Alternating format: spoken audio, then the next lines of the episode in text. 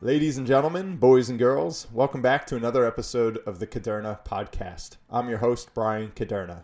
So, if you caught our latest episode, we had a very nice interview with Dr. Donald Vandegrift, an economist from the College of New Jersey. We touched on a wide range of subjects, but you might recall we spent quite a bit of time on the debt situation here in America, and also the topic of inflation and some of the other side effects of having such tremendous amounts of debt on our balance sheet. So this week we'll kind of elaborate on that conversation almost unintentionally as we dive into the American Rescue Plan, which is the third round of stimulus that was just passed. It's the first round of stimulus under the Biden administration. And we'll go into what exactly is in that bill, how much it's going to cost, and what are going to be some of the effects to our domestic economy as we continue to add to our debt burden. So, without further ado, we'll dive right into that topic.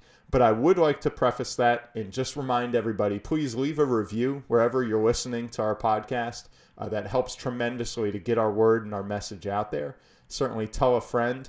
And if you have some suggestions, questions, or would like to be a sponsor for a future episode, just shoot us an email at thekudernapodcast at gmail.com. Here we go. Is going to require work and time and sweat and toil if money wasn't an issue, what would I be doing? Don't worry about it. You'll figure it out. Change is the only constant. The Kuderna Podcast. And we're back. So, as I mentioned in the intro, we're looking at the third massive round of stimulus that has been passed in less than one year since the coronavirus pandemic uh, began. So, President Joe Biden signed into law the American Rescue Plan on March 11th of this year. And I'd just like to kind of set the stage before we dive into some of these numbers, just to give context as to what a trillion dollars is, because that's the figure that we're constantly hearing thrown around very casually, and I think a lot of us are just kind of becoming numb to it. So, how hard is, is it actually to spend $1 trillion? Well, if you were to spend $1 every second, all right, every second you spend a buck, you would have spent $1 million in 12 days. At the same rate, it would take you 32 years to spend a billion dollars. But a trillion dollars, you ask, it would take over 31,000 years to spend a trillion dollars at a rate of $1 every second. So hopefully that just kind of gives you an idea of how massive these figures are and the packages that we're now talking about. So this latest round of stimulus costs 1.9 trillion dollars, which is nearly 50% of the normal US annual budget. Okay, just by signing that one sheet of paper, we've spent about half of what we would normally spend in an entire year as a country, according to the Congressional Budget Office. And then if we add that to the two bills that were passed last year under the Trump administration, which totaled $2 trillion back in March of 2020 with the CARES Act, and then another $915 billion in December of 2020. That equals over $4.8 trillion of unexpected expenses with just in the past 12 months' time. So these bills alone, again, just to enter some context, they nearly equal the total amount of debt that America had accumulated at the turn of the millennium which was about $5.65 trillion. Okay, so needless to say, we are spending record amounts of money in record time over the past year as a country. But enough of that. Let's talk a little bit of what's actually inside of this bill. Okay. Probably the most important or popular feature that you've heard about so far are stimulus checks which are becoming kind of uh, a, a norm in a way. I'm sure a lot of people are getting a little bit used to them or accustomed to them. This will be the third round of stimulus checks, and the amount will be $1,400 per person, at least to those who are filing single with an adjusted gross income under $75,000, or those filing jointly that make under $150,000. Now, so far as the airing of this episode, which is March 19th, roughly half of the total allotment uh, $242 billion approximately, has already been dispersed in over 90 million payments. All right, this first batch that immediately went out went to those who filed their tax returns with direct deposit information on file. All right, so we got stimulus checks. That's obviously a huge line item right there. Another key item that will affect a lot of Americans, roughly 20 million Americans right now who are on unemployment, is inside of the bill there will be enhanced unemployment benefits of an additional $300 per week, which will last until September 6th of this year. And another footnote to that the first $10,200 of unemployment benefits may now be tax free. All right, so that is a, a lot of money that's being dished out to the uh, American worker, the individual, we should say. But there's also a lot of other noteworthy benefits that fit within that $1.9 trillion. So just to rattle off a couple of them. There's going to be $130 billion earmarked for K through 12 schools as they hope to reopen in-person learning. There will be $350 billion to state, local, and tribal governments all right, that's something new, which we'll talk about because that was not in the previous two bills. There will be $20 billion uh, towards vaccine development, new subsidies towards those who are using Obamacare, an increase in the child tax credit, $50 billion of direct aid to small businesses. And now just to note, it's a bill of 1.9 trillion, so 50 billion for small businesses, that's about 2% of the total bill. Uh, in comparison to the CARES Act that was passed last March, uh, that had reserved about 400 billion for uh, small businesses. Also, there will be an increase in SNAP or Supplemental Nutrition Assistance Program benefits by about 15%. All right, that was formerly referred to as uh, food stamps. And then another uh, kind of item that was put in there without really a dollar amount attached to it is the mention that any student loans forgiven from 2021 to 2025 will not be considered a taxable event. Okay, now most uh, student loan debt that gets forgiven at this point in time would be considered income, that amount that gets forgiven. All right, there are some exceptions to that, but by and large, a lot of those forgiveness programs create a taxable event. All right, the new bill says that from now to 2025, if you do qualify for a forgiveness option, there's no tax consequence to be worried about. Now, does that spell anything for the future? If you recall, President Biden promised in his campaign that he would be forgiving $10,000 of every person's student loan debt. So just think if you're in a 20% uh, tax bracket and you had $10,000 forgiven in a couple years or so, if he's able to pass that, then that would be $2,000 of taxes you would not be incurring. All right, so that's kind of a good uh, summary, I believe, of the current stimulus bill. So, what does that mean politically? Well, we won't get too much into politics, but on the Democratic side, the Democrats are touting this as the greatest bill ever passed for the working American. However, we need to see kind of how partisan our country has become, and you can tell by this bill as it did not receive one single Republican vote in the House or the Senate. And why? You know, is it just because Republicans and Democrats hate each other? Maybe.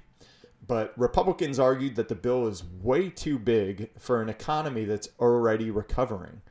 It says that the, the bill is giving the federal government too much permanent reach, in particular to all of that money that's going to be allocated to state and local government there come some strings attached to that with the federal government telling the states how they can or cannot use those funds okay? Or that they will not be able to have those funds if they don't abide by these covenants. And furthermore it says that it just doesn't do enough for small businesses. As i mentioned the first stimulus bill which was the cares act right when coronavirus came about had reserved 400 billion dollars for small businesses which totaled almost 20% of the entire bill. The current stimulus under Biden's administration only has 40 billion for small businesses, uh, which is, or excuse me, 50 billion for small businesses, which totals about 2% of the bill. Okay. So that's just some political commentary uh, on the subject. And there's actual lawsuits going on right now from state attorney generals against the federal government on how they're kind of uh, pressuring these states uh, to use that that state funding in a particular manner, arguing that the federal government doesn't have that power um, to kind of hold these funds hostage in regard to the restrictive covenants uh, that states can use the money for. So we'll see how that plays out as well. But if we look at it from an economic standpoint, which is what I always like to do, I would say that the closest comparison we have right now in American history to our overall debt situation would be immediately after World War II. Okay. As soon as World War II ended, the debt to GDP ratio, so the, the total debt that America had on its balance sheet versus our gross domestic product, okay, a measurement of our production, was 112%. Okay, we had more debt than we did GDP immediately after World War II.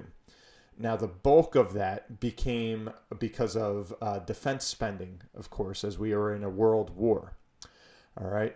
Now, if we compare that to today, today's debt to GDP ratio is 130%, which is the highest it's ever been in our country's history. Now, immediately after World War II, America was able to pretty quickly regain its financial footing, and by the late 1950s, uh, was in good standing with balancing the budget. And the way they were able to do that is as soon as the war ended, defense spending had dropped dramatically. And they were able to couple that with very strong real GDP growth. Okay, so the economy was strengthening, defense spending almost evaporated compared to what it was during the war.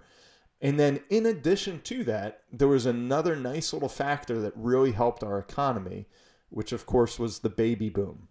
All right, so as all these GIs returned from the war and they started to get married and have families, this contributed to a very positive demographic shift that helped the production of our country. Now, if we fast forward to today and kind of compare some of these factors, uh, they're certainly different. Defense spending right now is only the third largest budget item for our country.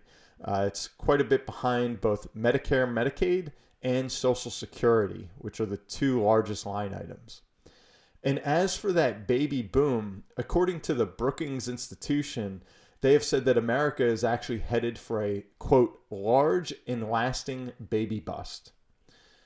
So while the population growth may not be there, as right now actually millennials are having fewer and fewer babies, certainly compared to what was going on in the 50s, there is another uh, potential population factor that could take another form, and that is through immigration. So the number of immigrants living in the US has more than quadrupled since 1965. So perhaps we're not having enough babies to create the production and the population we need to support the country. However, we have a tremendous amount of immigration going on, which is a whole nother contentious issue we're not going to get into today. Uh, but as I said, according to Pew Research, the immigrants living in America right now is four times greater than the number that was in 1965. So we have a lot of different factors here at play, but the fact of the matter is we have an extreme amount of debt. Right now, about $29 trillion, according to the Treasury. And our debt to GDP is the highest it's ever been in history. Now, a lot of that is directly due to these three stimulus bills that have just occur- occurred over one year's time. And now I think the great question here is we have a all-time high stock market. Uh, we have small businesses being able to stay solvent right now for sure. We have household finances being propped up, all to this additional stimulus.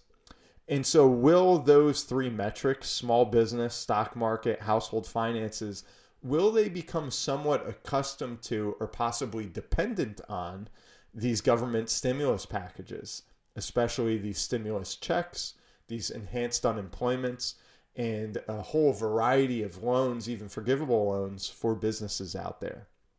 So time will certainly tell uh, as we watch this all unfold with our third massive round of stimulus if it's worth the price tag.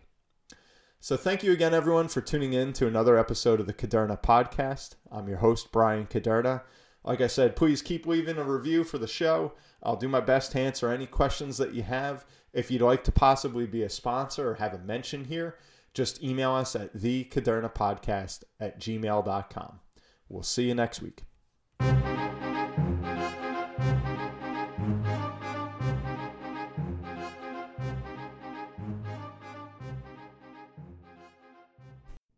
Podcast is for informational purposes only. This material contains the current opinions of the presenter, but not necessarily those of Guardian or its subsidiaries, and such opinions are subject to change without notice. Bryan Kuderna is a registered representative and financial advisor of Park Avenue Securities LLC, PAS. OSJ 300 Broadacres Drive, Suite 175, Bloomfield, New Jersey 07003. 973 244 4420. Securities products and advisory services offered through PAS member FINRA SIPC. Financial representative of the Guardian Life Insurance Company of America, Guardian, New York, New York. PAS is a wholly owned subsidiary of Guardian. Kuderna Financial Team is not an affiliate or subsidiary of PAS or Guardian. California Insurance License Number OK04194. Approval number 2021 122960. Expiration date 6 2023.